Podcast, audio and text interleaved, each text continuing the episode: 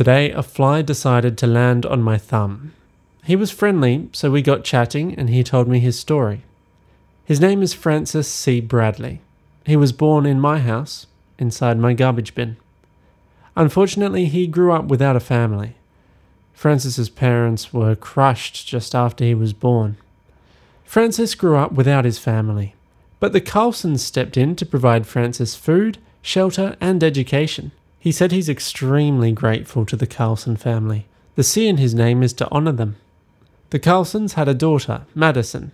Growing up, Francis saw her as a sister, but as they grew older, they became romantically drawn to each other. Madison was amazing, and judging from the way Francis talked about her, you knew they were in love. As Francis continued to talk of Madison, he broke into tears. Not long ago, Madison was flying home when she was captured. The absence was killing them both. Francis told me that only a human could set her free. So Francis and I rushed to Madison.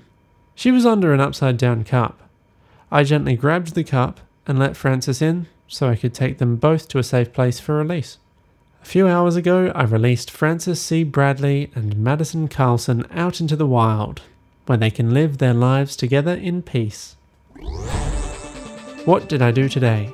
By Christopher Stennett, read by Thomas Medina from WaitWhatSorry.com.